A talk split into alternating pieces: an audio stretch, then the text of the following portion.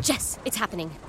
Whoa, Tina, what are you doing in my car? Space is here now. No closet will be left behind. Did you say closet? Yes, the container store custom closets are up to 25% off. It doesn't matter the size or shape, space is coming to them all. You're not serious. Space isn't a joke, Jess. How long do we have? Through October 13th. All right, buckle up. The Container Store custom closet sale is here with up to 25% off all systems, including Alpha. The Container Store, where space comes from.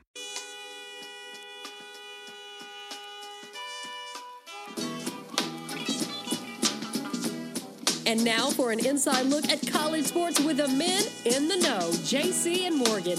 Here's Mike Morgan and JC Shurburtt. With September almost in the rear view, about halfway through, and October on the horizon, conference play getting ready to get cranked up. It is a euphoric and exciting edition of the JC and Morgan podcast. He's JC Shurburtt of 24 7 Sports. I am Mike Morgan of ESPN and the SEC Network, and together, what do we do? We talk college football each and every week for about an hour, hour 15, sometimes even longer, depending, depends on where it goes. We never really know. This is the most unformatted and yet kind of organized chaos college football podcast out there, I like to think. JC, how are you? I'm doing great, Mike. Uh, got a chance to watch a lot of football last weekend, a lot of different games, and um, I have a lot of thoughts about those. Uh, a lot of interesting. Uh, you know, there weren't a ton of big, huge uh, showdown type games, but but there were a lot of, I guess, informative performances uh, last weekend, and uh, I certainly learned. I felt like I learned a lot uh, out of this week uh, as opposed to maybe the first two weeks. Yeah, I would echo that. I, I don't think it was a, a, landmark week of games. I'm not sure this one is either. We'll get to that one uh, as well. Although I, there are some, to me, there are a lot of diamonds in the rough this weekend. Unlike uh, unlike last weekend, you know, I was in Kentucky calling the uh, the Wildcats game, and they got a big one coming up against Mississippi State. So I probably didn't see as many games as you did, and, and our game was uh, simultaneous to the, the biggest game on the board, and that was Auburn LSU.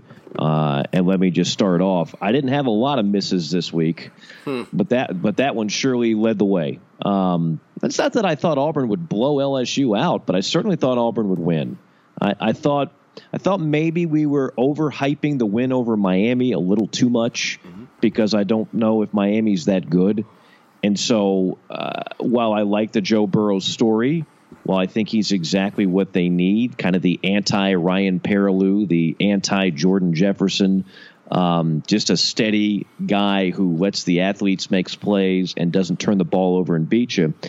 Um, I, I still just thought Auburn was a better team and and I'm not sure they're not, but for whatever reason, this is the second year in a row they've lost to LSU. The the year before, of course, they they blow what a 20 point lead. Mm-hmm. Um, this game, they you know they just got beat, and uh, I, I the, what concerns me about Auburn going forward. We'll talk about what this means for LSU in a moment, but what concerns me about Auburn going forward, uh, you, one thing that always seems to get exposed in football, if if you've got one area that's shaky and that area is the offensive line, uh, you are going to get beat in at least one or two games because of it, and that's what would scare me. Uh, if, if you're an Auburn fan and you're looking at that team under a microscope, there's a lot to like on offense, on defense, but that was the one that was the biggest question mark coming in. And, and I thought it, it showed itself uh, at times in that game against LSU. Jarrett Stidham did not have a great game, had a couple of turnovers, uh, but it, it's amazing. You know, even the, the most marquee of programs, with the possible exception of Alabama, because they're running on a just a, they're in a different level. Every marquee program, once in a while, has a year where they just can't block people, where they just can't win the point of attack. And I, would be concerned for Auburn if this is that year for them. I, am with you. I, I thought you know, going into this game, it, it sort of unfolded like I felt it, it would. You know, LSU got up early, um, and then all of a sudden, you know, you look up and, and, Auburn's up 21 to 10. And I was like, well, that makes sense. You know, that's probably uh, how I thought the game. I think, I think I, in my picks, I'd pick 24 17 or something like that when I was asked to pick a score. So, you know, in my opinion, the game unfolded almost exactly like I thought it would uh, until the end. And, and, and here's why I think Joe Burrow. Uh, and you mentioned he's exactly what they need. He, he he solidifies that offense. I mean, it makes it a solid, solid unit. Um, I think quarterbacks, uh, and, and, his stats weren't great. Fifteen for thirty-four isn't uh, isn't a thing of beauty. Um, but quarterbacks that that keep playing and have that desire and that ability when it's crunch time to go make a play uh, to help their team win, I think that's good quarterbacking. Um, and I think that uh, Burrow did that, and I don't think Jarrett Stidham did uh, in this football game. Uh, on the offensive line, I, I, think you're right, and I think that if you think about the time Stidham has struggled uh, during his Auburn career, Mike, uh, it's been when some of the defensive lines that Auburn faces are really, really good uh, and they're not able to block. Uh, and and I thought last year's Auburn offensive line sort of came together, uh, and you saw the offense really start being productive. Um, but you remember back to the Clemson game, you know they they couldn't get anything going. He was sacked a bunch. Uh, they couldn't really get anything going in the SEC championship game against Georgia because uh, they had injuries at, at, running back or whatever. So I, I feel like sort of as the protection goes, so does Jarrett Stidham. Um, and, and I think well, I think Auburn is a fantastic football team, and, I think that their defense, you know, heck, just didn't have a good quarter uh, in the fourth quarter. Uh, but that's a dominating unit. Uh, I, I, think I, I, think that you know that there is some concern there, and when you're in the Southeastern Conference, um, particularly the Western Division, with all the great defensive lines you have to face, you have to face Mississippi State, Texas A&M has players, uh, Ole Miss probably not a great defensive line this year, but they do have athletes. Uh, even Arkansas has athletes on the defensive line, and certainly Alabama does. And so I, I think that uh, when you have protection issues, uh, that's just not a good thing. And, and, and when you have them over the course of a game against a good team, you're, you're, going to struggle uh, with your offense, and, and your offense is going to kind of hit a wall. Uh, and that's kind of what happened uh, for the second straight year against the Bayou Bengals the Auburn Tigers hit a wall. They did, and and uh, I can only imagine. I, di- I didn't get a chance to listen to post game shows or look at message boards or anything else. But you know, if you want to, if you want to see the ultimate roller coaster of love hate with a, a, a, particular head coach with a particular fan base, it's Auburn and Gus Malzahn, because when when things are going well, they love Gus. And of course, you know, the Auburn really had to give him an extension last year. It was they, they were painted inside of a a box when it looked like work corner. If you're painted inside of a box, you're really got you got double problems. As a matter of fact, um, it, it, it was to the point where they had to do something, and it's you know it's Gus for president and blah blah blah blah, and then of course they they get beat in the SEC championship game, and that ruins their chance at a playoff. Uh, and, and there's been so many times where they've fallen out of love with Gus. And when they do, what they focus on is that offense. You know, is it really is it time for to do something else? Because there are times where look, I mean, there are times when you lose a game, any offense you run looks bad, but there are times where that offense does look anemic. The the passing game seems very pedestrian. Um, there's not a whole lot of complexity to it. it it's it's not exactly Gus's mo to to light it up passing. I believe Jarrett Stidham, who's, who's probably going to be an NFL quarterback in a different offense, and obviously with an offensive line that's a little bit better, could be lighting it up. Uh, but he's probably not going to do that at Auburn. Uh, it, it, that offense at times will frustrate you as a fan. When you win, you don't think about it. When you lose, it, you really are forced to put it under a microscope and like, I don't know about this. Can we can we not update some things? Can we not do some things? But look, that being said, don't want to overreact too much. They lost to a good LSU team that obviously has found lightning in a bottle.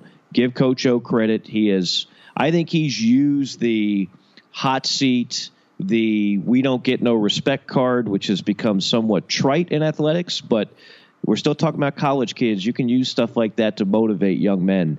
And I think that combined with, again, they've always got athletes at LSU. We've talked about that they're off to a terrific start. And, and now, I mean, in a lot of ways, they control their own destiny. Look, I'm still not buying stock that LSU is in the class of an Alabama, that LSU is a legitimate threat for a college football playoff. I'm not there yet. I know some people want to jump right to that, and they had a, a major ascension into the top 10 of the polls, and that's great. Great story.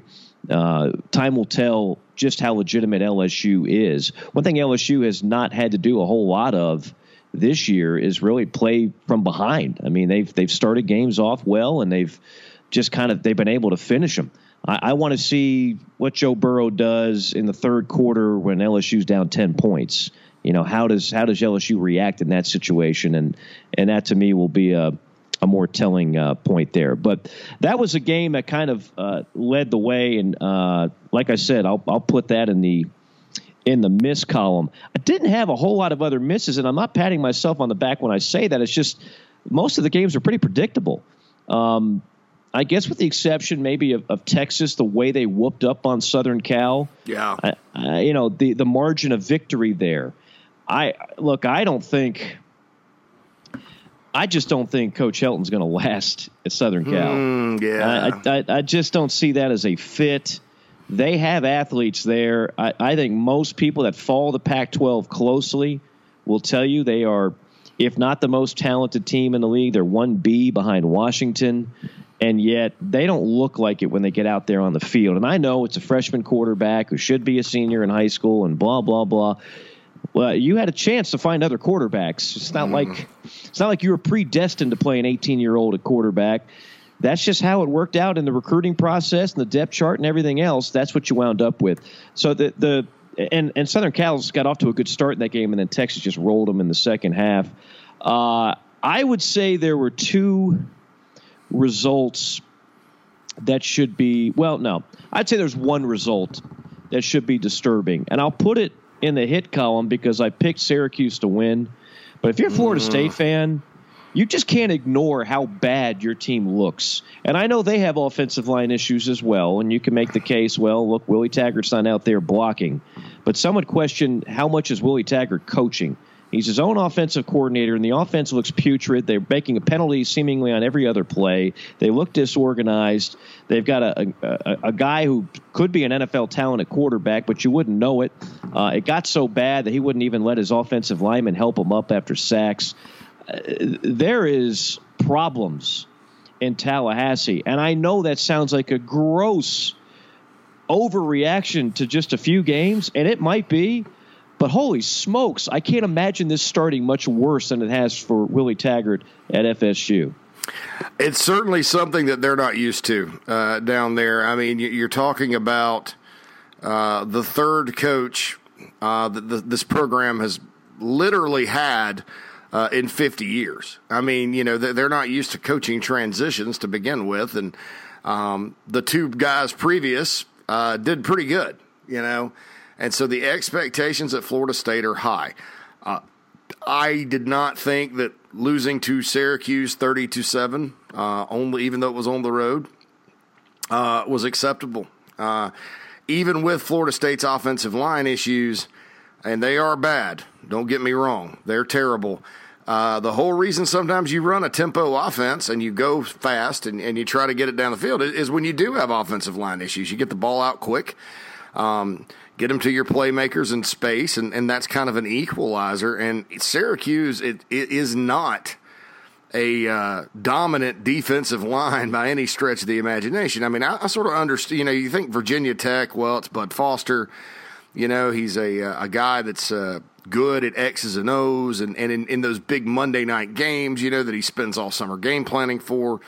Um, you know, uh, uh, he's that was kind of explainable the Syracuse game was not explainable. Struggling with Samford was not explainable. Uh, and, and, it's going to be a long year um, in Tallahassee. And I don't, I don't know that you blame Taggart's system because it, it sort of worked uh, at, at, USF, the Gulf Coast offense, I guess is what you call it. Um, and it was theoretically supposed to work at Oregon, but but the, the red flag for me, his one year at Oregon, Mike, uh, was was there were games where Oregon could not get it going offensively, uh, and, and, they came at strange times, like against at home against Washington State, which watch the, the Cougars don't you know, they're not known for their defense out in Pullman. So, you know, that was kind of a red flag for me. Um, even at USF, his tenure got off to a terrible start. They lost to McNeese State 53 to 21 at home.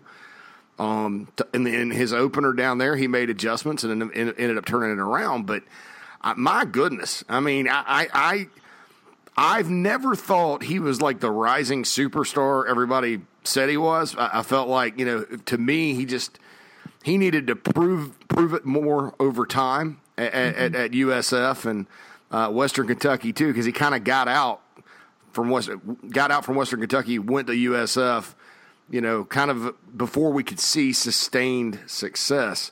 Um, so I don't know. I, I, really have to question it. Um, it. It's about as bad as it could possibly be. Uh, I know he has a lot of fans out there uh, in the media, and um, I'm sure they'll all be pulling for him to uh, to turn it around uh, quickly because um, the hype train has been derailed. Well, with this yeah. start, and that's well said because it, sometimes it's so obvious. I mean, look, we're in a business where, for the most part, you're supposed to be objective and unbiased. Um, but let's face it, there are certain members of the media that pull hard for certain coaches and will convince you that they're good and that they deserve these incredible opportunities. And when things don't go bad, then they become it's almost like they're top of the line on the on the defense team. Um, we've seen this before the difference is compared to some of the others. I mean, Willie Taggart's track record. Let me just go over this real quick. You mentioned Western Kentucky. His hmm. best year there, he was there three years. They played in a weak conference. I think they started in the Sun Belt. Eventually, now they're in Conference USA. Um, in the three years he was there, they went 16 and 20. His last year, they went seven and five. They went to the Little Caesars Pizza Bowl, pizza, pizza. Uh, he did not coach in the bowl game. Thank you very much. That's great. I, I guess you got to be a certain age to remember that commercial campaign. Like if you're under 20, I can't help you. Um, he he didn't even coach in the uh, Pan Pan Bowl because he departed Western Kentucky for South Florida before the game. Then he goes to USF, and anybody knows anything about USF, whether it was the old Big East or now the American USF, based in Tampa is going to have superior to talent to most of the teams in their conference. It's it's a it's a pretty good job, and it's hard to not do well there. His first two years, he's two and eight, and then two excuse me two and ten, and then four and eight. He has basically one kind of signature year, and that was his last his fourth year because he was 24 and 25 there. He had a losing record at Western Kentucky, he had a losing record at South Florida. They go 10 and two. They go to the Birmingham Bowl, and of course, he doesn't coach in that bowl game either because he departs for the Oregon job. Then he goes to Oregon, who, by the way, is 3 and 0, even though they haven't played anybody. But they're not exactly uh, going, boy, I wish we could have Willie Taggart back here in Eugene. Uh, goes to Oregon one year. They go seven and five. They have a losing record in conference, four and five in the Pac-12. They go to the Las Vegas Bowl, and you guessed it, he didn't coach the bowl game there either because he departed for the Florida State job before the bowl game. So he's technically he's led his teams to three mediocre bowl games in eight years and hasn't coached in a single one of those bowl games. His his career record is four or five games under 500, uh, a a less than stellar conference mark. He was a player at Western Kentucky. He doesn't have a great track record as a coordinator, and somehow we were supposed to be convinced that this this was clearly clearly a fantastic candidate for one of the most marquee jobs in college football. And I just, I mean, I just sat there on the sideline. I kept, not literally, but figuratively, um, and I was like, I must be missing something. I, I must have missed something that's really spectacular that Willie Taggart did in his collegiate career to where everybody's talking about how great a hire this was. Yes, I get it. He's from Bradenton. Okay, coach. He, he, he was a quarterback at Manatee High School. Mm-hmm. That's great. You know what? There's a lot of people that are in coaching that have ties to the state of Florida. Willie Taggart's not alone in that boat. Look, when they hired Jimbo Fisher, and I don't think you can take much away from what Jimbo did there. He won a national title. You know, they were routinely a contender for stuff. Obviously, eventually got surpassed by Dabo Swinney and Clemson as the premier team in that league. But but Jimbo had a track record of being an elite coordinator at multiple stops. Willie Taggart has no such track record. Uh, I say all that not to pile on, but just to say I know Florida State fans. I know I have a pretty good uh, feel for that fan base. And I can tell you right now, this is not a five year plan. This is not a four year plan. And you better get something going, Willie, real quick, because that fan base will turn on you in a heartbeat. And you might be paying, you're making five million a year. Uh, the, I'm sure the buyout is substantial, but Florida State will gladly make a change here very quickly if this doesn't start to resemble a, a least legitimate college football offense. I mean, they're putrid to watch right now. It, it's just absolutely brutal. Got Northern Illinois uh, coming in this weekend, and I believe is a uh, an Orange Bowl rematch from a couple of years ago when, Oh, when the- wow. the, Huskies played the Seminoles uh, in the Orange Bowl. I think it was Dave Doeren's team that. Uh, Who was the stud running back they had? ah, I forgot. Yeah, made, I- made it to the NFL. He was good too. He was very good, Really good yeah. player, kind of undersized, but uh, 3:30 p.m. kick on ESPNU.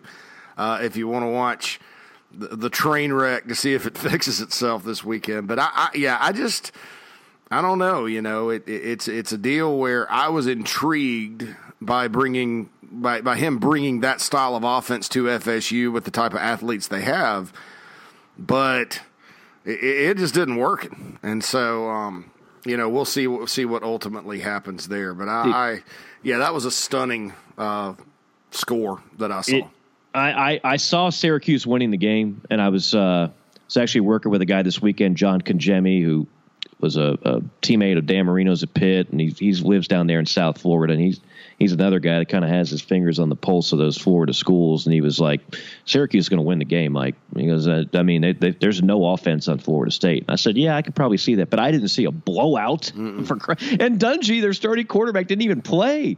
He got hurt early in the game. Syracuse won it with their they blew out Florida State for the first time in about a half a century uh, with their backup quarterback. That's that's amazing. Uh, the other one, this doesn't come as a surprise, JC, because you and I talked about it even going back to the summer. I think it was a popular upset pick, particularly by gamblers uh, who really know the inside and outs, not just of the Power Five teams, but everybody.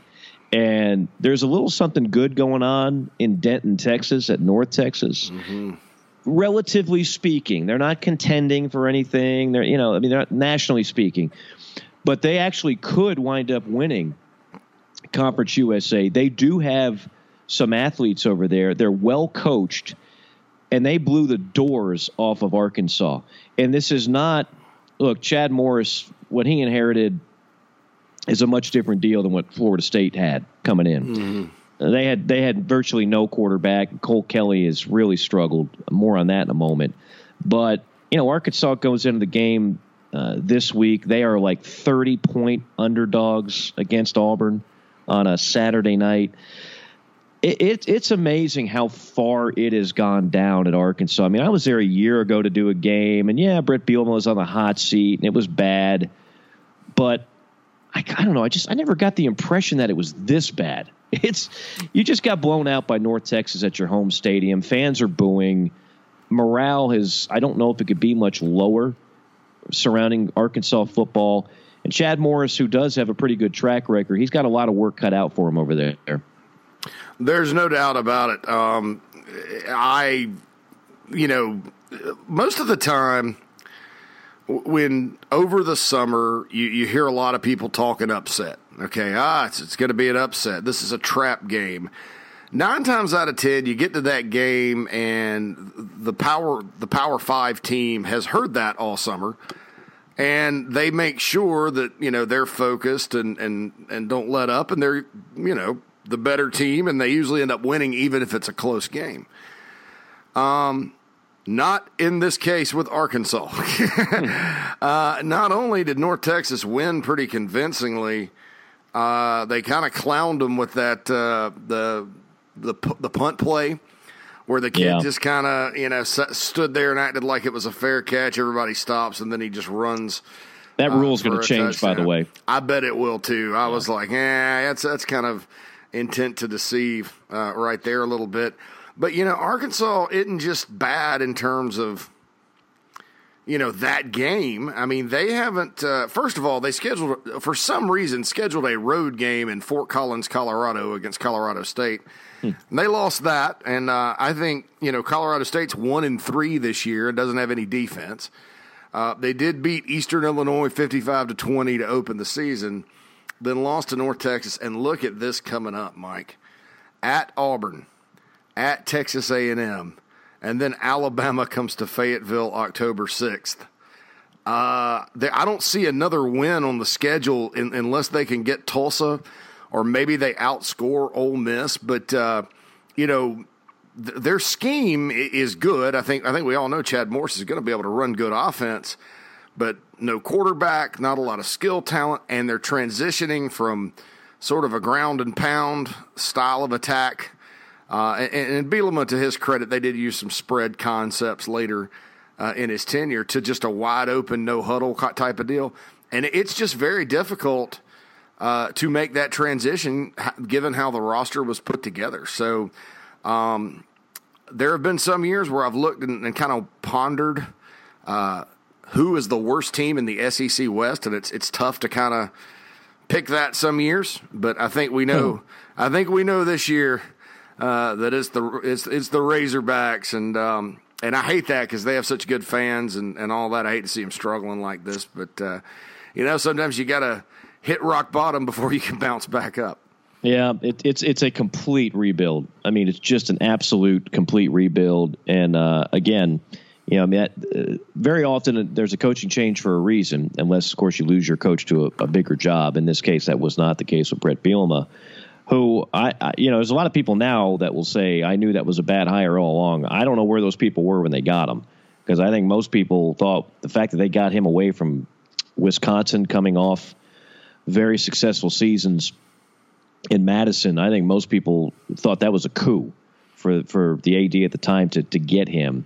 Uh, and at times it looked like maybe maybe it could go the right way, but it, it just didn't. And then so often now, I mean, the, the snowball effect I think is greater than it's ever been because of social media and because every game's on national television. You you just can't hide from an off year, and it it just becomes so the pressure uh, becomes so overwhelming, and I, and I think you just the program just kind of eats itself out if if that makes any sense. It just mm-hmm. it it's it it's like a, a bad virus internally, and yeah. it just it, it, you just can't stop it, and that's what happened. You see it happen a lot now, and that's what happened at Arkansas to the point where you you just you had to make a change. I think they made a good hire. Uh, and look, Arkansas, and I've talked about this a number of times, and I've been out there a number of times, and you know, whenever I'm out there, you and I have a uh, a guy we have a lot of respect for does a daily talk show there, uh, Bo Mattingly, and oh yeah, I mean, old, old Bo has got to talk about mm. Arkansas football every day, and it's probably not unlike you know those who have done shows in Columbia, South Carolina, talk about South Carolina every day. Like, what what is the ceiling? What's realistic? Right? I mean, you don't have the tradition of winning national titles or even conference titles. So, what is what is reality? What what should your fan base look at as the ultimate um, realistic goal? And for Arkansas, I don't know what it is you know, they've only they, they it's, it's, both those schools, ironically enough, entered the conference in the same year in '92. Um, Arkansas did have a, a, rich tradition. You know, we're talking about a national championship. Of course, the Jerry Jones, Jimmy Johnson team back in the day, uh, the old Southwest Conference. They're battling all those Texas schools and doing quite well. Now you're in the SEC and you're in the, the toughest division in college football which might get even tougher if Texas A&M finally solves that riddle. And I just don't know where Arkansas's place in the hierarchy of SEC football is ever going to be. You know, I, I mean, Petrino, that was a blip on the radar. Um, and since then, you know, what what is reality? Is reality Petrino, or is it where they are now, or is it somewhere in the middle? I think it's in the middle. I mean, I think a realistic goal for Arkansas football, if they're if they're really going well, is eight wins. You know, an eight and four season Arkansas, man, you're getting it done. You're getting it done. But in terms of getting back to an SEC championship game like they did in what '95 under Danny Ford, Madre Hill, and those mm-hmm. Uh, was Clint Stoerner the quarterback then? I think so. Clint Um, Stoerner was the quarterback. It was, Yeah. uh, yeah, it was um, Danny Ford's team, and then they also went in 03 and in 06. They went no six. They lost uh, that was actually the because they got blown out by Florida 34-3 in, in, in 95. And then they, they played uh, Georgia. Uh, that was Mark Richt's first SEC championship team. Right, right. Uh, and got blown out 30 to 3. Yeah. Uh, and then I was actually living in uh, right up the road here in uh, Gainesville, Georgia, uh, that year, and um, seems like every time I move to Georgia, the Bulldogs uh, take it up a notch. So maybe that's uh, and, and I, I moved to, I moved back to Greenville, South Carolina, and, and Clemson starts playing for national championships. So I'm pretty Yeah. pretty pretty good uh, pretty good luck for some of these guys. And- Obviously. and, and then that that that was Urban Meyer's first national championship team. Uh, 38-28 was the final. Gators beat the, the, the Hogs. That was that was one of Houston Nutt's uh, last Houston Nutt. last good teams, and then I guess That Darren McFadden, I guess, Felix Jones, those yes. guys. and then uh, uh, then gosh, he was he was fired the, the next year, and they brought Right. in Petrino and look, Petrino had you know those the the 09, 2010, and twenty eleven Arkansas teams were as good as anybody. It's just. You know, Alabama and Auburn were winning national championships uh, during that time, and that's the problem, Mike. And, and, and with that, with the with the, with the, the Razorbacks, uh, and I, I, you know, Bret Bielema, you know, everybody talked about him um, because SEC fans follow recruiting and recruiting rankings and all that good stuff. Well, how can he recruit? Blah, blah, blah. The plan to build an SEC West contender at Arkansas is the same plan that there is to build a contender at Wisconsin. Um, and Bielema did a great job of that at Wisconsin and brought most of his staff with him. And boy, they got off to a great start. Sam Pittman was his offensive line coach, one of the best in the country. And just like he's doing now at Georgia, uh, he was going to Hawaii and uh, got they got Frank Ragnow out of Minnesota. They got Denver Kirkland out of Florida. They beat Alabama on a big offensive tackle from St. Louis. You know, Sam Pittman was getting it done and building the offensive line that they need. Uh, they were also going down uh, to South Florida and getting guys just like they did when they were at Wisconsin. And you know, because you're from there, there's a lot of good players in South Florida. Alex Collins came from South Florida Um, you know, and and he was that first class, you know, because they had recruited him a little bit at Wisconsin. You know, he made a huge impact, and and and so they were building it. Then he started having some staff changes. I think Charlie Par- Partridge took the FAU or FIU job, one of those jobs down there, uh, and there went his South Florida recruiter, and he didn't replace him with a South Florida recruiter. Um, you know, they didn't really get into Texas a whole lot, so, so their their player pool sort of dried up they almost started going and recruiting like second tier guys out of Louisiana, which uh, if you're Mississippi State and you you go get Dak Prescott, great. But that's usually, I mean, you're going and beating Tulane on kids. Um, in some cases, Ole Miss. Uh, you know, you, you can't find enough guys that way. You have to go into Texas. You have to find talent pools. So, so, so it's not only a roster, Mike, that wasn't built to do what Chad Morris is doing. Uh, it's a roster that really fell apart on Bielema after a good start. So um, they got issues out there. Hogs play, uh, as Mike said, they play Auburn this weekend on the Plains, and it's probably going to get ugly pretty quick uh, as Gus Malzahn faces his home state or his the, school where he used to. You know, Malzahn is from he's from Texas. He spent, spent most of his life in Arkansas, but he's from Texas. But I'll call it his home state team, and you know, like you mentioned earlier, uh, had it not been for Auburn's finish to the regular season last year, we could be we could be saying this about Gus Malzahn struggling uh, up there in Fayetteville. If you change the results of two regular season games last year for Gus Malzahn at Auburn, he's at Arkansas right now. It, it's his problem. That that and instead of getting a huge extension and staying at Auburn, which is clearly much more equipped to win right now, uh, he, he's probably in Fayetteville and trying to figure out how we're going to scratch out one conference victory this year. That's amazing. It just the, the paper thin margin that these guys live by in coaching in terms of where they're going to be, whether or not they're fired or whether or not they're getting a contract extension. Uh, it all can come down to one or two games. It, it, it's amazing. I will say this. I've, I'd forgotten it was as recent as 06, even though I remember that team well in terms of the great backfield they had.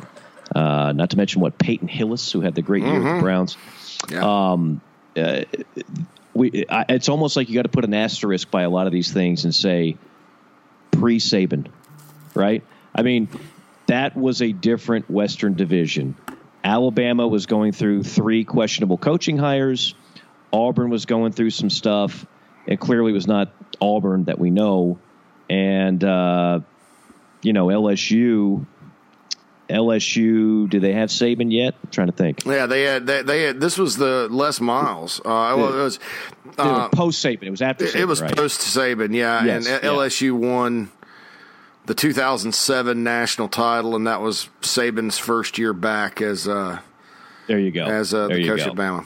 Yeah, yeah, and, and uh, uh, of course, Nick Nick certainly left old Les Miles with with a pretty good uh, situation in Baton Rouge. But anyway, I, I I find that stuff fascinating. Just trying to figure out there's some programs that are really hard to to get a feel. I mean, I used to make the analogy with Arkansas back when they were decent. Now this is this doesn't even hold water anymore.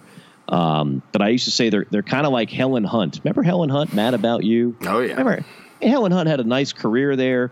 Um, it was, but for me, it was like Helen Hunt. Like you, you don't know if you find her attractive, and if, if you do, you're not sure how how far you do to, to what extent. You know, that was like Arkansas for me. I could never get a feel on whether or not I thought Arkansas was was very good or a threat to do much. This is back when they had talent. Now, of course, and I'll just say one more thing in closing on Arkansas. Uh, The the Cole Kelley situation. Look, uh, he he struggled. It's it's not a good situation there. Fans are booing relentlessly. Fans booing the team coming out of the locker room. If you haven't already heard it, nowadays anybody can just go on the internet and go on YouTube or whatever and and go ahead and listen. But they have a player by the name of Jared Cornelius who's been a when he's healthy a really good player at Arkansas, wide receiver. I was so impressed with what he said at the podium post game. This is where a lot of kids of lesser character start turning on one another, start backstabbing, start mm-hmm. laying down and quitting all that swagger that you always like to hear about. That mm-hmm. swagger turns into give up and let up uh, in a lot of cases. This is a kid that certainly deserves a better fate. You know, he's he's an academic honor roll guy. He's a, a, a great player, and he's been there for four years. He's gone through a lot, and it'd be easy for him to just kind of be short with the media, and it gets a question about they're booing his quarterback at half, and he could just say, you know, it is what it is, man. He goes out there and gives a two minute answer, basically saying, look, that's somebody's kid that that that's that's one of your own. That's he's wearing a, a, an Arkansas uniform. He's one of my teammates. He's one of my brothers. Basically saying shame on you if you were the ones that were booing him. I was so impressed by that. I, I just just Google it, YouTube it, whatever. Jared Cornelius. I wish we saw more of that in college football because you want to talk about character. That's character. That's standing up for something. I I agree, and I I like Jared Cornelius. Uh, liked him when I covered him as a recruit.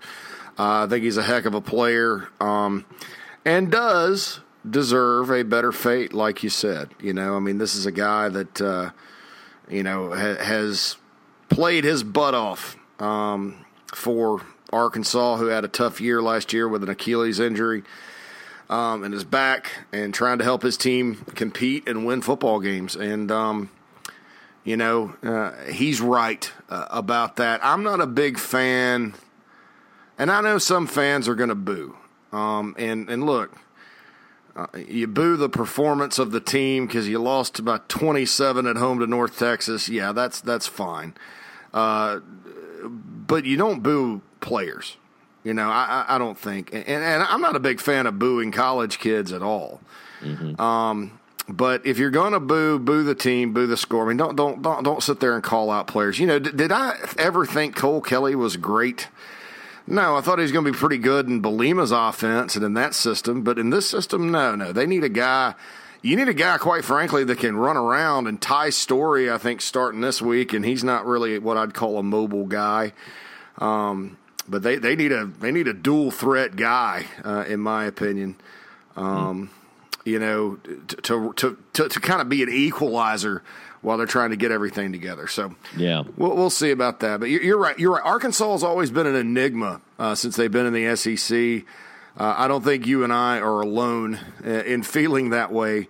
Uh, but I think we I think we know where they're at now, and that's uh, that's at the bottom of that division. Uh, looking up at the other six teams.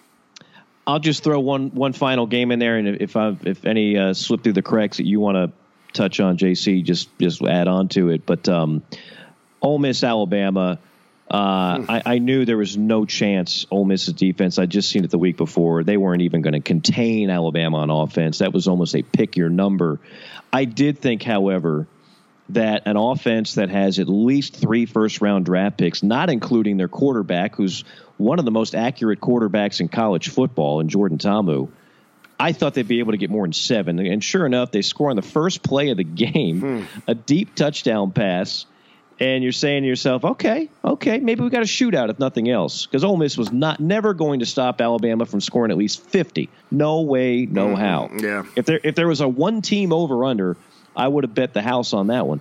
But I did think Al. Uh, this is the second year in a row where pretty good Ole Miss offense just was anemic against Alabama defensively.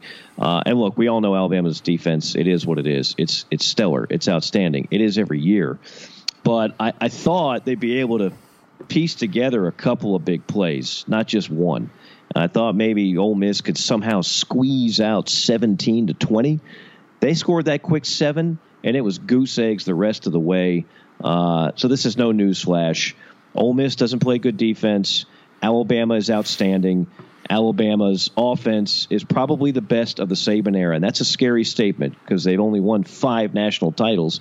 But I think Tua just he is he's got the God given ability that a lot of those other kids that are sitting there with national championship rings from Alabama don't have. He's ridiculously accurate.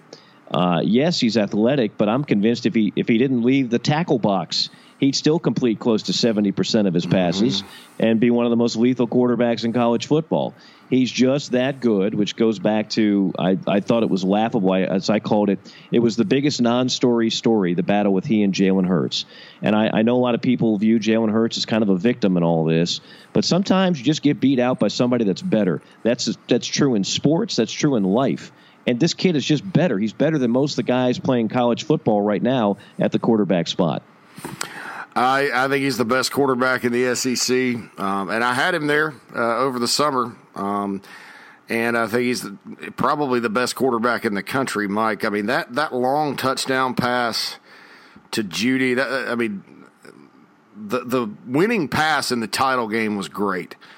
Uh, that pass to Jeudy against Ole Miss Saturday night, I was like, man. I mean, it just came out like a like a laser right down the field. He put enough right, just enough loft under it to where the guy ran right under it, and it was a big play.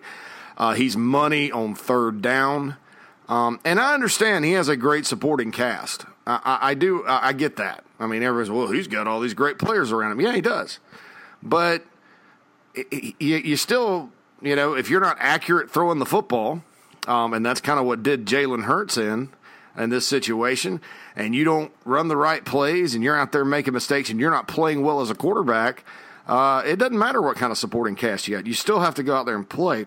Um, I thought, you know, when I look at uh, the Ole Miss offense uh, since Dan Werner left, and Dan Werner was their former OC and uh, under Hugh Freeze, and then they kind of had a parting of ways, and you know he went to Alabama for a year and came back. I mean, it, it's been yeah the last two years with uh, Ole Miss's um, Nusa, with, uh, I guess Longo or Phil Longo is his name, um, and he's he's lit up a lot of teams.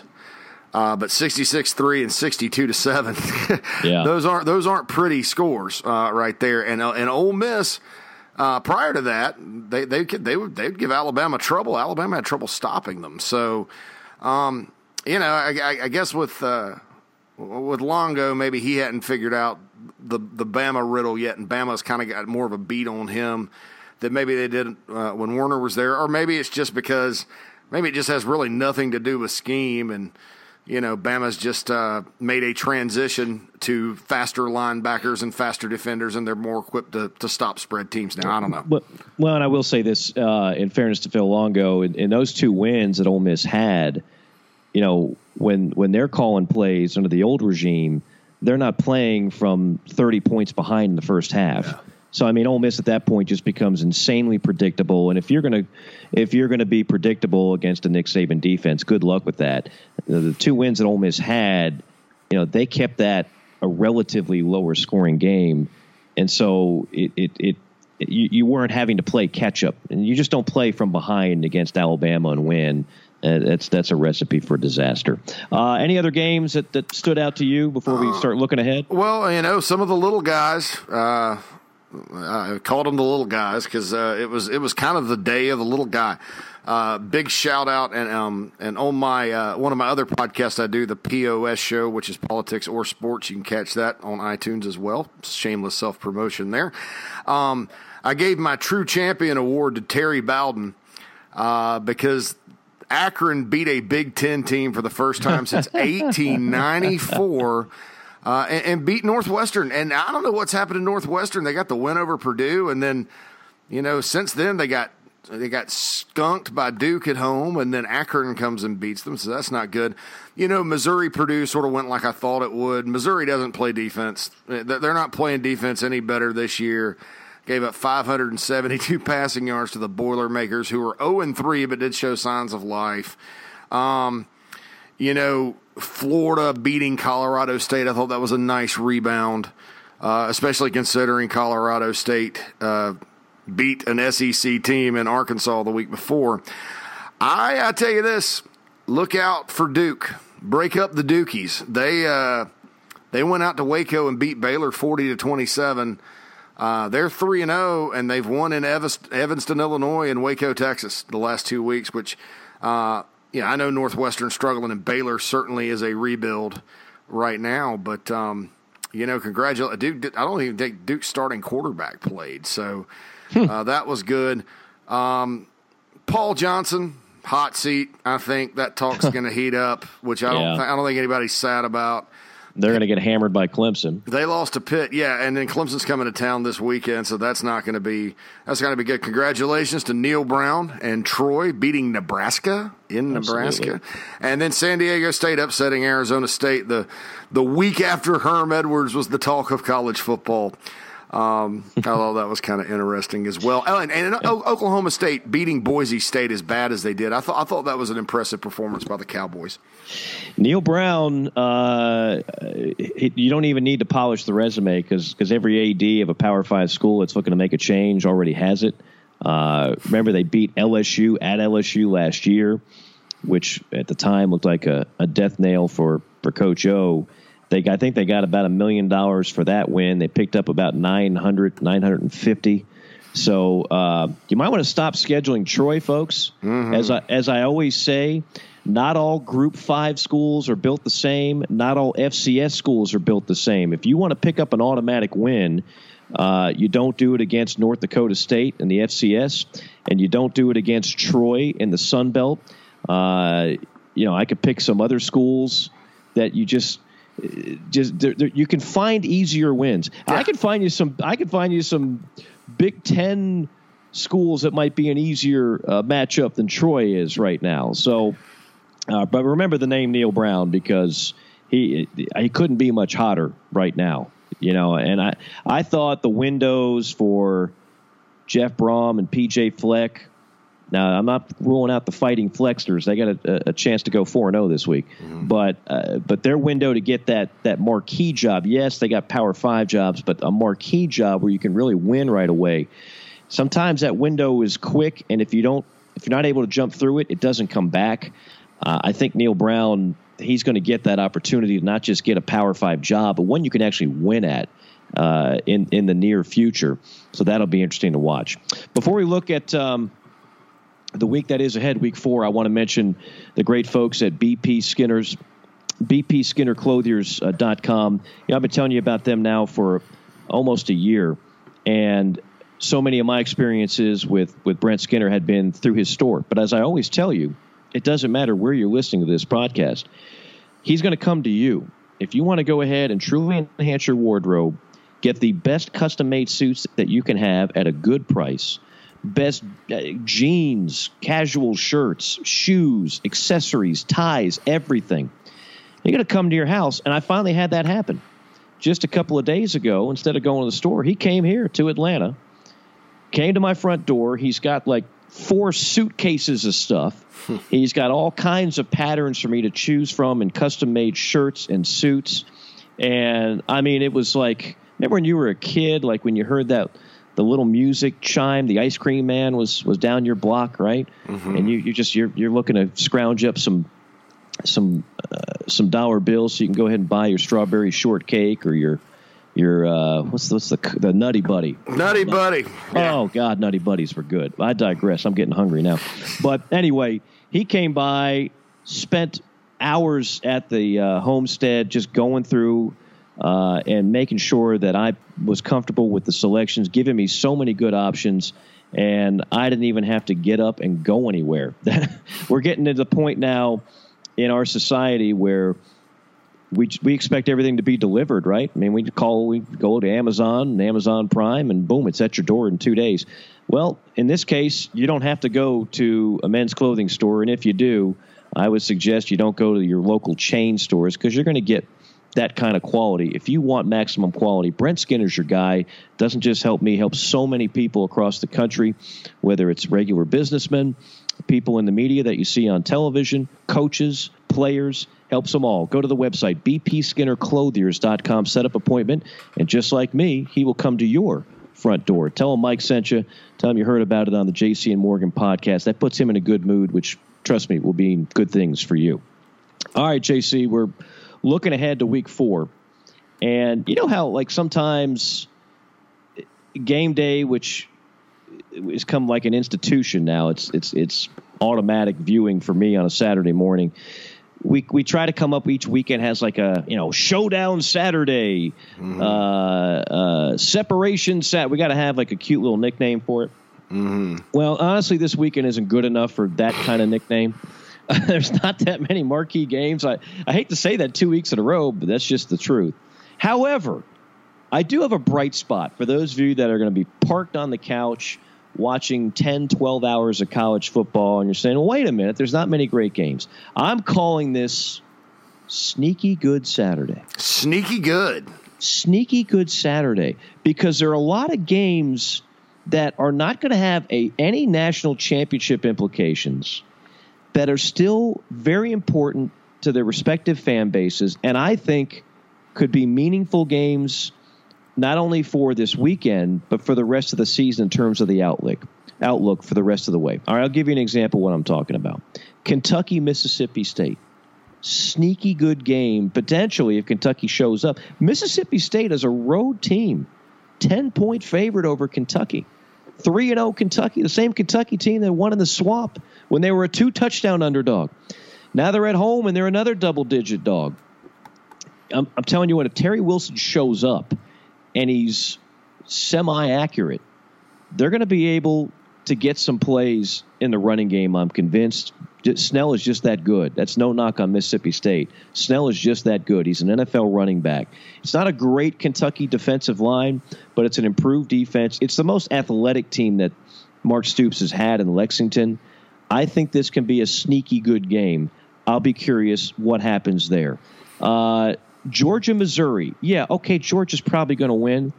But if you just like to see good on good, Drew Lock might be the number one pick in this upcoming draft.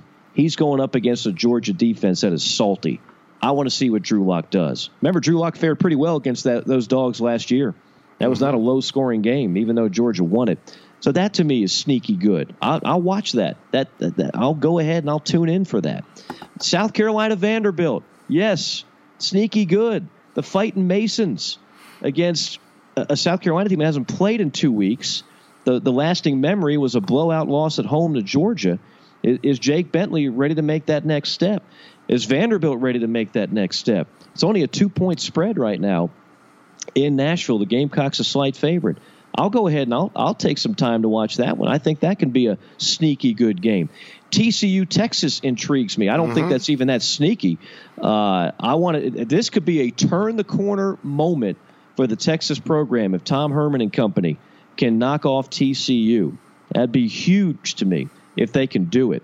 Uh, Arizona State, Washington. You mentioned Arizona State. You know the the love fest for Herman Edwards kind of came a little bit of a crashing halt. Well, it could be right back there. Herm for president if they can upset Washington on the road. Yeah, maybe you can give that "you play to win the game" speech. That I mean, I know that motivates me every day. Uh, Me too. Of course. Other sneaky good games. Uh, how yeah, I'm going to throw this in there, and it's it sounds uh, it, it sounds preposterous to do it, but I'm going to do it. Uh, Florida, Tennessee. This used to be must-see television. It was it was once the determiner. I swear it was. For those of you like under the age of 25, this was the game that actually determined the Eastern Division of the SEC for 10 consecutive years, from 1992 to 2001. Now I just want to see which team shows signs of life for the future. You know, which which, team? I know Felipe Franks has piled up some numbers against two fairly bad teams. Uh, and then in the biggest game, he didn't provide a whole lot against Kentucky. So, which Felipe Franks are we going to see in Knoxville? Which Guarantano are we going to see in Knoxville? Uh, is Tennessee's defense going to be able to stymie the mediocre offense of the Gators? I don't know. It's like the the resistible force against the movable object. I, I I'm still I can't help it. Uh, this t- this to me is still an intriguing game, uh, and and you're still trying to figure out which one of those programs is moving up a little bit. And I'll throw out one more, and I, I kind of uh, referenced it earlier. The Fighting Flexters of Minnesota trying to go 4 and 0. It's a noon kickoff over there at Maryland. Crabs, crab cakes and football. That's what they do over there in Maryland. The Terps are a one and a half point favorite. If the Fighting Flex get it done, look out. Everybody will be excited about Minnesota football once again. So that's what I mean when I say sneaky good Saturday. These aren't marquee games. You know, you don't have two playoff contenders going against one another. But I'll actually take some of those games over A and M Alabama because honestly, I, I you know I think Bama's going to wipe the floor with A and M, even though A and M looked good against Clemson. I just think that A and M is going to be humbled on that 3:30 CBS game. Right now, I think it's Alabama and everybody else. There's there's a big difference between from what I've seen out of Bama through three games and, and what I've seen out of Clemson, Ohio State, and Georgia uh, through three games. Yeah, you mentioned Maryland, Minnesota. So the Terps, Matt Canada uh, trying to do his best Ed Orgeron impersonation as a great interim head coach. Which, by the way, Bruce Feldman tweeted this a couple times over the. Ed Orgeron is twenty four and eight as a head coach since getting fired at Ole Miss. Wow, Twenty four and eight. That's a pretty good record. not bad. One of those losses is to Troy at home, but uh, True. You know, twenty four and eight. That's that's that's not. So uh, so they beat Texas. They beat Bowling Green, and then Temple. And, and this is not the Steve Addazio temple or the Matt Rhule temple. You know, they, they- this is a Geoff Collins temple, and, and they hadn't hadn't done that well. Temple beats them by three touchdowns at, Mar- at Maryland. Um, so the Gophers, I think, going in will be uh, very solid. This, this TCU Texas game, I think, is it because one of the thing, one of the problems Texas has had uh, is that TCU has, you know, since coming into the Big Twelve, um, TCU has won five out of the six meetings between the Longhorns and, and Horned Frogs. Uh, historically, Texas leads that series sixty-two to twenty-five. So you know, Gary Patterson has really uh, been able to, to, and they haven't just won. Mike, I mean, the last four meetings: TCU forty-eight to ten, TCU fifty to seven, TCU thirty-one to nine, and TCU twenty-four to seven last year. I mean, they that, TCU has been thumping Texas, thumping them in this series, and that's got to kind of stick in the crawl uh, of the Longhorns. That would that would that would that'd be very similar to like Mississippi State having a long streak of dominance against Alabama. Uh, for those of you that kind of want the, com- the the comparison there. Uh, but when a program's in the wilderness, things like that happen, and I, I don't know that Texas is quite out of the wilderness yet. Um, you know, Penn State having to play a Friday night game over at Illinois. Uh, Illinois was competitive against South Florida more so than I thought they would be. Um, Lovie Smith has a fantastic beard. Um, the, the, the, Friday night game that, that I'm looking forward to seeing is FAU at UCF. Um, Lane Kiffin and his Owls go up to Orlando to play the Knights, who are number 16 in the country right now. Mm-hmm. Uh, you mentioned Georgia and Missouri. I, I, I think Missouri is going to have trouble. Uh, and they, they put 28 up last year in Athens. Um, I think they're going to have trouble, you know, repeating that. Uh, and I think Missouri's defense may actually be worse this season than, than it was last year and that's not good. It's not good when you're trying to stop the dogs, and uh, that's that's gonna be Notre Dame at Wake Forest is kind of interesting to me. Uh, Wake Forest playing some pretty good football. Notre Dame has had three games, three wins. They're kind of all the same 24 17 over Michigan, 24 16 over Ball State, 22 17 against Vandy. Uh, Akron's playing at Iowa State, so Terry Bowden has a chance to shock rising coaching super, superstar Matt Campbell. It's two um, Terry Bowden references in one podcast. This is a new record. I love Terry Bowden, man. He, he, when, when he was on the radio down in Orlando when he was out of coaching, he he he had me on his show. So, and I, I, ah. I, respect I, I, respect him for more reasons than that though, because the guy the guy was at Auburn, okay, and good. I covered him there and was good. Yeah. Um, and people uh, forget he won 20 of his first 22 yes. games at Auburn. 20 of his first. Now it's overshadowed because they were on probation. Yeah, but they, he was twenty-one and one. That's how he started his career in the SEC. Had a uh, outstanding um, start at Auburn, and then then they went back uh, to the SEC title game, I think, in '97, and lost by a point, I think, to Tennessee. Um, I think that was Tennessee. Is that Dameyune Craig? Dameyune Craig. Um, yeah. and, and, and, and then the guy, uh, you know, gets fired uh, a lot of coaches get fired at Auburn, and uh, you know there was a lot. There was a lot um, without getting into everything. Yeah, I know. There was a lot into that whole situation. There was a lot of talk. All right, a lot, so, a lot of talk. Yeah. So, so he's out of coaching for eleven years and takes the North Alabama job. Right. And then wins at North Alabama, and then takes one of the worst MAC jobs there is, Akron. And and and look, I'm not saying he's won a ton of games at Akron, but he's, you know, he's. I mean, they they've had some exciting moments with the Zips and their kangaroo, their kangaroo Zippy, mascot. My favorite, former mascot of the year, by the way, Zippy the mascot. I know this because I've done the MAC championship game and I've met the actual Zippy. It's one of my proudest photographs that I have. That's an out. Yeah, I, I, he's a. It's a great. Man I mean, he was twenty nine and nine at North Alabama. Um, and then Akron, his first year was 2012. He's actually been at Akron seven years. Um, wow. He went 1 and 11 his first year. Then in 2015, he led the Zips to the famous Idaho Potato Bowl out there Love in it. Boise. And then last year, they were 7 and 7 and won the division. Uh, and went to the Boca Raton Bowl. I think I think they played uh, FAU there. But um, look, so hats off to him.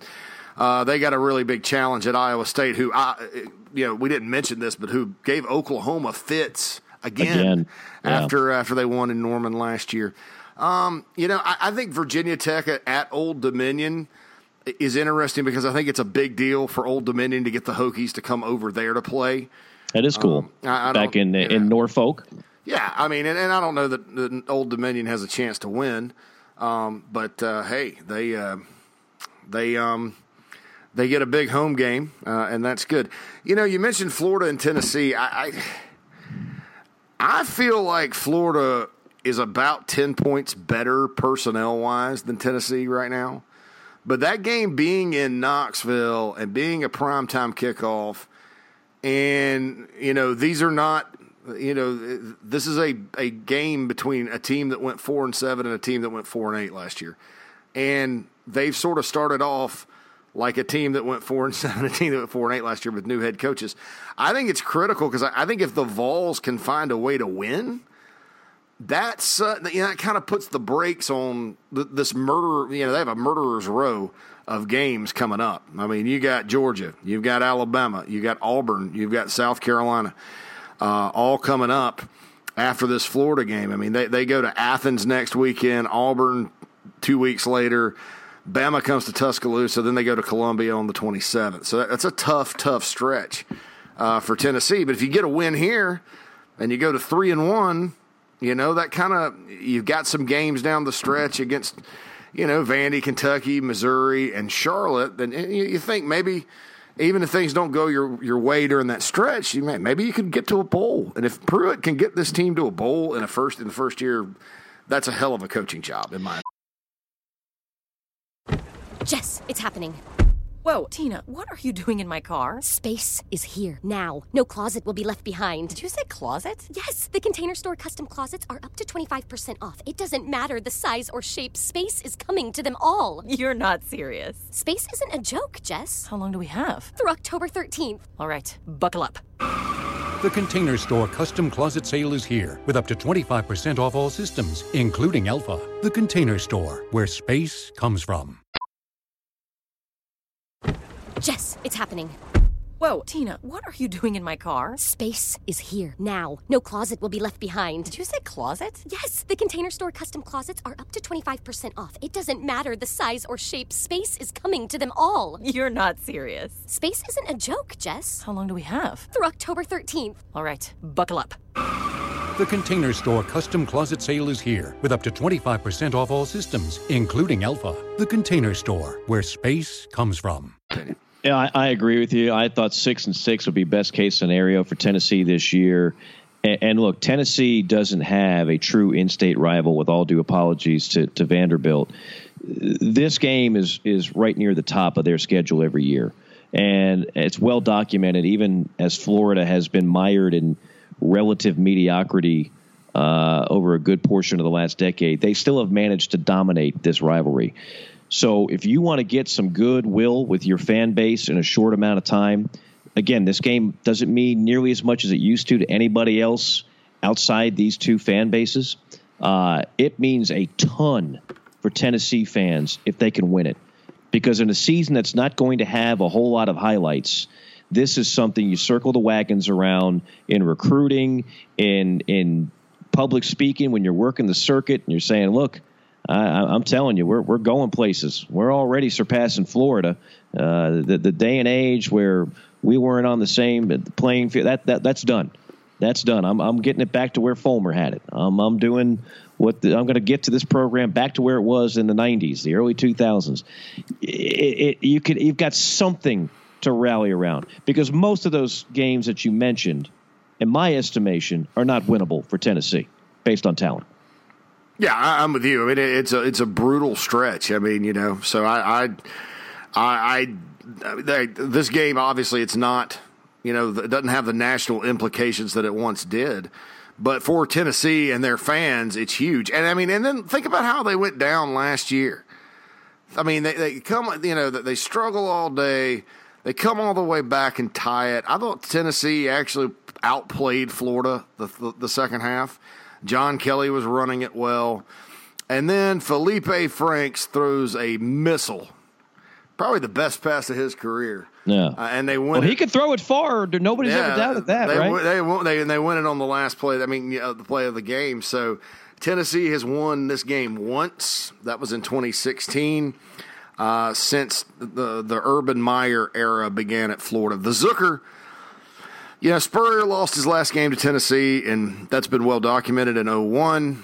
The the Zooker comes in, and, and Florida wins their the first meeting uh, up in Knoxville, 30 to 13. That was a pretty impressive win. I remember watching that. Tennessee beats them back to back years in 03 and 04.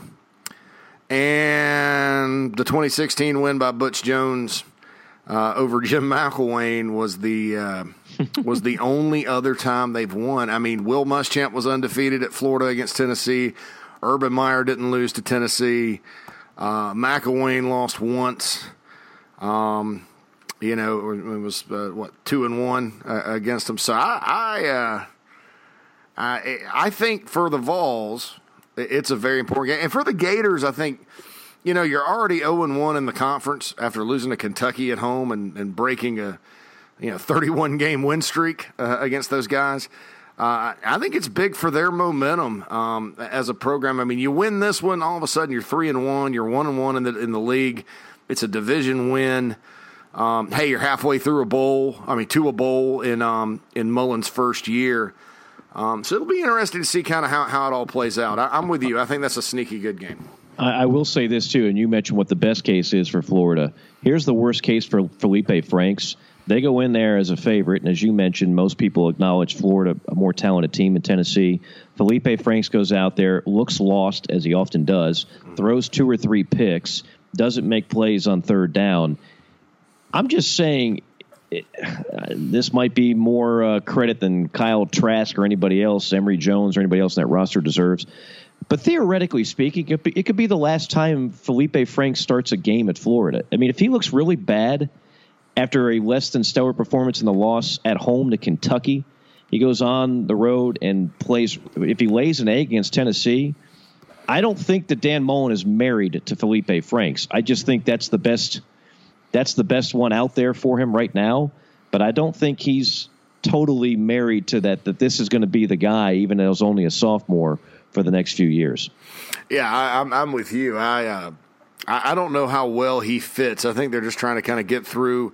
Uh, and certainly Dan Mullen can develop him and, and, and you know work with him and get him a little better. And, and I do think he is a little better uh, than maybe he was last year. But boy, it just it, you know you've we've watched him play now uh, two years, you know, and it's just you just sort of get the feeling, you know, man, this guy, you know, it, it's not. It hasn't happened for him yet, and let me, let me let's say that. And and I and I think Jeremy Pruitt knows that, and I think Jeremy Pruitt also sort of knows what he's got this year in Knoxville, uh, and I think this is an opportunity for them. I mean, they had two wins over, and they didn't look very good against UTEP. I'll be honest with you. You know, 24 points against the mighty Miners, who I think they're one of the worst teams in the country. Um, they did shut them out, 24 nothing, um, and they beat East Tennessee State, which just recently reinstated football. Um, you know, uh, who knows? You know, regardless, if you're Tennessee, you got the same opportunity that Florida does. You get to three wins you're halfway to a bowl. You still have Charlotte on the schedule, and Kentucky, and Vanderbilt, and Missouri. Um, so you have a chance to to go and uh, and get to a bowl that first year. So this is a critical game uh, for them. But also, you're right for Felipe Franks, and I I thought Trask threw it well when he was coming out of high school. So I don't I don't know what the situation is there. Maybe he doesn't have the mobility uh, that they need or, or whatever within that system. I, I think Dan Mullen knows with his current roster Dak Prescott's not walking through that door. No. There, there's just there's nobody that fits that kind of profile in terms of uh, ability on, on that Florida roster. Uh, as we wind down, JC, anything else? Any closing thoughts here as we say goodbye? Well, I, am curious to see how many points Syracuse scores against UConn. I, I think I looked at a stat the other day. UConn is giving up 9.1 yards per play. And uh, and and the 'Cuse, I mean, look, man, break up the 'Cuse because they are three and zero, oh. and and they play UConn this weekend at the Dome, and then they go to Death Valley the next weekend for a noon kickoff against the Tigers, and they beat Clemson last year. I don't think there's a chance in heck they're going to win this year, but right. uh, you know, for you know, that's a good good deal by Dino Babers is you know, getting to 4 0 and playing a big national type game um, at Clemson in a couple of weeks. I think that's, yeah. that's, that's cool. Um, go ahead. Well, well, I was just going to say on that point, I'm glad you brought that up because I, the AC as a whole, ACC as a whole, we were all told going back to their media days that this was a much deeper league and a much better league. I, I'm not seeing it yet. I mean, I see a Georgia Tech program that's floundering. Uh, I see a Florida State program that could have a another tumultuous season. Uh, I, I, look at Miami, and they got humbled dramatically against LSU. The North Carolina situation is a debacle. Uh, NC State is NC State. I mean, I, am just I'm not seeing it. I, I'm I'm looking at Clemson so far ahead of everybody else in that league. and I'm looking at a couple other teams that are tier two, and then I'm looking at a really big kind of pile of what I would consider mediocre teams. And I would just say one other thing. The big the Big Ten was a pinata this week, right? Was it seven games they lost out of conference? yes. Which which was the most in like, you know, 70, 80 years. That the stats like that are somewhat misleading, of course, because you know, 50 years ago, 30 years ago, 20 years ago, we were playing conference games in week one. So you, you didn't have the potential to even lose seven out of conference games in a week. So that's kind of a fun little stat to to to, to regurgitate, but it really doesn't mean a ton. And I, and uh, for me, look, I didn't expect big things out of the bottom half of the Big Ten. And at the end of the day, big picture, nobody really cares. What, the Big Ten's going to be judged by Ohio State, Penn State, Michigan, Wisconsin. Obviously, that's that is a major blow. Can't can't defend that. Uh, but I my my takeaway of the Big Ten has not dramatically changed based on what happened. You know what I saw? I saw an Ohio State team that was loaded and beat a really good TCU team in Texas. Right? Uh, we're about to see Penn State, Ohio State next week. That's going to be a huge game. I think you and I are still of the belief that Michigan has a chance to have a good year, uh, uh, despite the loss, a, cl- a close loss at Notre Dame. So, uh, while while the Big Ten was a pinata this weekend, it, it, for me, we, we judge conferences by the top down, not the bottom up. I've always said that. Yeah, the, the, the, fan base as a whole, the college football fan base, doesn't care about who finishes seventh in any particular league. You, when you look at the standings, you don't look at the bottom, you look at the top. And at the top, the Big Ten, particularly the Northern Division, is still stacked. The ACC, when you look at the standings, I see a really good Clemson team that's going to play for a national championship again. And I see Miami, and then I see a lot of teams that are just going to be mired in seven wins, you know, in that seven and five, six and six range, with somebody breaking out and going eight and four because they're beating up on the lower part of the league. So that's just a little conference takeaway. Since we talked a lot of SEC, there's a little uh, food for thought on the Big Ten and the ACC. Yeah, I mean the Big Ten West had an in particular bad, uh, bad uh, weekend. If you look at it, uh, you know the BYU. Look, hats off to BYU by the way, because I think you know they kind of hit a dip for a little while, and, and, and I think they're they're back. I mean, I think you know. The, I believe they beat Arizona earlier this year, and some other. I mean, so that's that's two big wins for the Cougs. Uh, Akron, BYU, Troy, USF, and Missouri uh, handed Big Ten West teams losses. Right. Uh, and I believe they were all, well, the USF Illinois game was at Soldier Field, but uh, the, the rest of them were all at home.